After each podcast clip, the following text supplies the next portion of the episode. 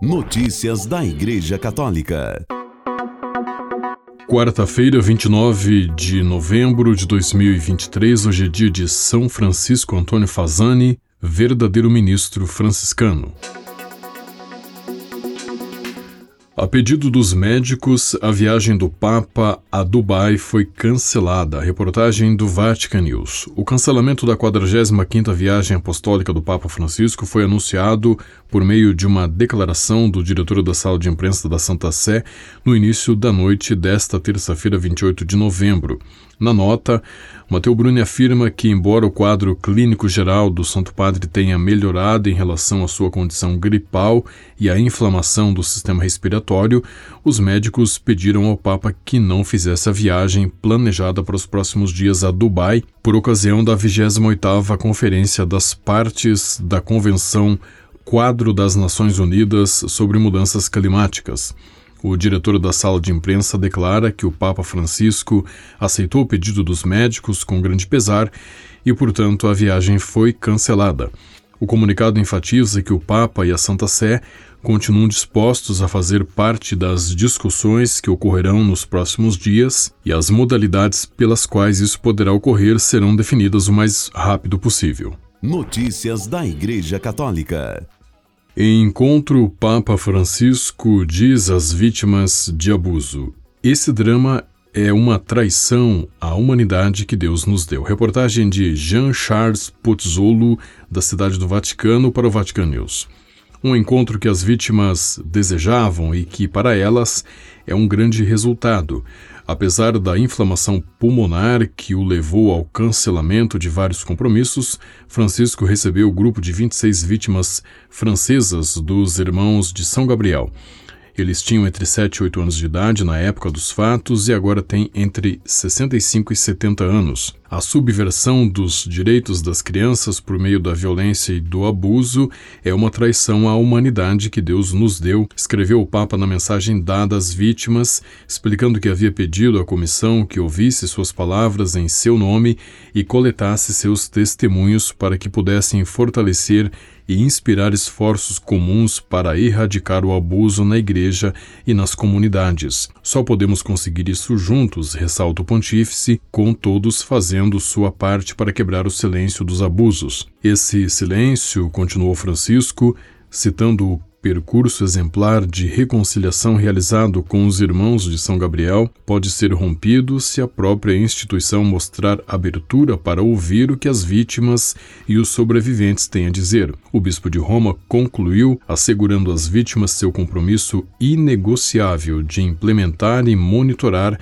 medidas de proteção e formação para o clero, bem como um ambiente seguro nas escolas. Notícias da Igreja Católica.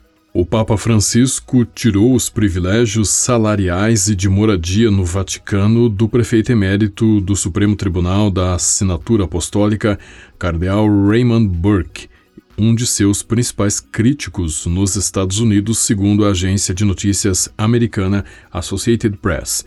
A Associated Press, que diz se basear em duas fontes anônimas bem informadas sobre as medidas, o Papa discutiu as ações planejadas contra o cardeal americano numa reunião de chefes de gabinete da Santa Sé em 20 de novembro. O Papa teria dito que Burke era uma fonte de desunião na Igreja e que estava usando os privilégios concedidos aos cardeais reformados contra a Igreja.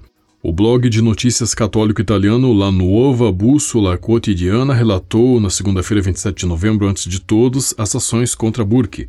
O cardeal Burke é meu inimigo, por isso tiro-lhe o apartamento e o salário, teria dito o Papa na reunião de 20 de novembro, segundo uma fonte não revelada do blog na Santa Sé. A CNA, agência inglesa do grupo WTN, não conseguiu entrar em contato imediatamente com Burke para confirmar as medidas contra ele. O escritório de comunicações da Santa Sé não respondeu ao pedido de comentários da IWTN até o momento da publicação. A Associated Press informou que o porta-voz da Santa Sé, Matteo Bruni, disse que perguntas deveriam ser feitas a Burke. Não tenho nada específico a dizer sobre isso, disse Bruni aos repórteres. Notícias da Igreja Católica.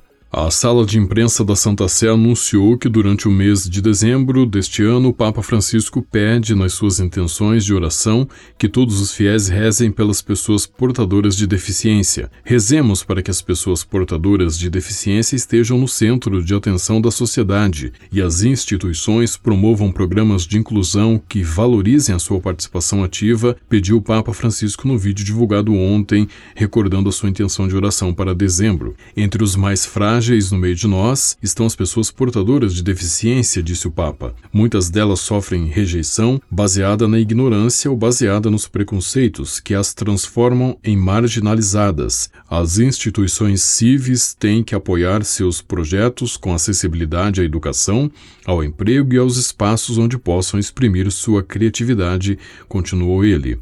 Nesse sentido, disse Francisco, há necessidade de programas e iniciativas que favoreçam a inclusão, sobretudo há necessidade de grandes corações que queiram acompanhar. O Papa exortou então a mudar um pouco nossa mentalidade para abrirmos-nos às contribuições e aos talentos dessas pessoas com capacidades diferentes, tanto na sociedade como dentro da vida eclesial. Desta forma, criar uma paróquia plenamente acessível não significa somente eliminar as barreiras físicas, mas assumir também que temos de deixar de falar de eles e passar a falar de nós, concluiu o Papa. Notícias da Igreja Católica. A sede da Associação Italiana Provita e Famiglia Provida e Família, em Roma, foi alvo de graves ataques durante a manifestação contra a violência contra as mulheres que ocorreu na capital italiana no sábado 25 de novembro. Esta associação trabalha pela proteção da vida desde a concepção até a morte natural, pela promoção da família e pela promoção da liberdade dos pais à educação. Vários manifestantes atacaram a sede enquanto participavam na marcha contra a violência contra as mulheres, convocada por causa do assassinato de Giulia Secchetin, de 22 anos, que teria sido morta por seu ex-companheiro. Segundo o porta-voz da associação, Jacopo Gocchi, também foi encontrada uma garrafa contendo pólvora dentro da sede da Viale Manzoni e que, felizmente, não explodiu. Estamos chocados com este autêntico ato terrorista, cujo objetivo é intimidar-nos, lê-se no comunicado publicado no site oficial da associação. Os agressores aproveitaram para deixar este coquetel Molotov nos escritórios através dos vidros partidos das janelas que foram destruídas. Na fachada da sede foram encontrados diversas inscrições em italiano, como aborto livre ou queimemos pela vida. A primeira-ministra da Itália, Giorgia Meloni, condenou o ataque e questionou se a violência deveria ser sempre condenada ou só quando é dirigida contra alguém cujas ideias partilhamos. Meloni disse que o ataque é vergonhoso e que uma sede devastada é sempre inaceitável, especialmente se for destruída em nome de mulheres estupradas, espancadas ou assassinadas. Depois desta mensagem, o porta-voz da Provita e Família disse que continuarão a sua missão de proteger a vida, a família, a liberdade e a educação sem medo e de cabeça erguida, sabendo que interpretamos os valores da grande maioria dos cidadãos italianos, enojados com a explosão ideológica e violenta da esquerda radical habitual, hipócrita e perigosa. Notícias da Igreja Católica. O presidente eleito da Argentina, Javier Milei, recebeu um terço do Papa Francisco na sexta-feira, 24 de novembro. O terço, abençoado pelo Papa Francisco, foi enviado a Milei e a vice-presidente eleita, Victoria Villarruel, informou o gabinete do presidente eleito através de sua conta na rede social X. O presente do Papa Francisco vem depois da conversa telefônica que ele teve na semana passada com o futuro presidente da Argentina, na qual o Papa o parabenizou e o aconselhou a ter coragem e sabedoria para este novo período. Javier Milei aproveitou o telefonema para convidar o Papa a visitar o país em 2024.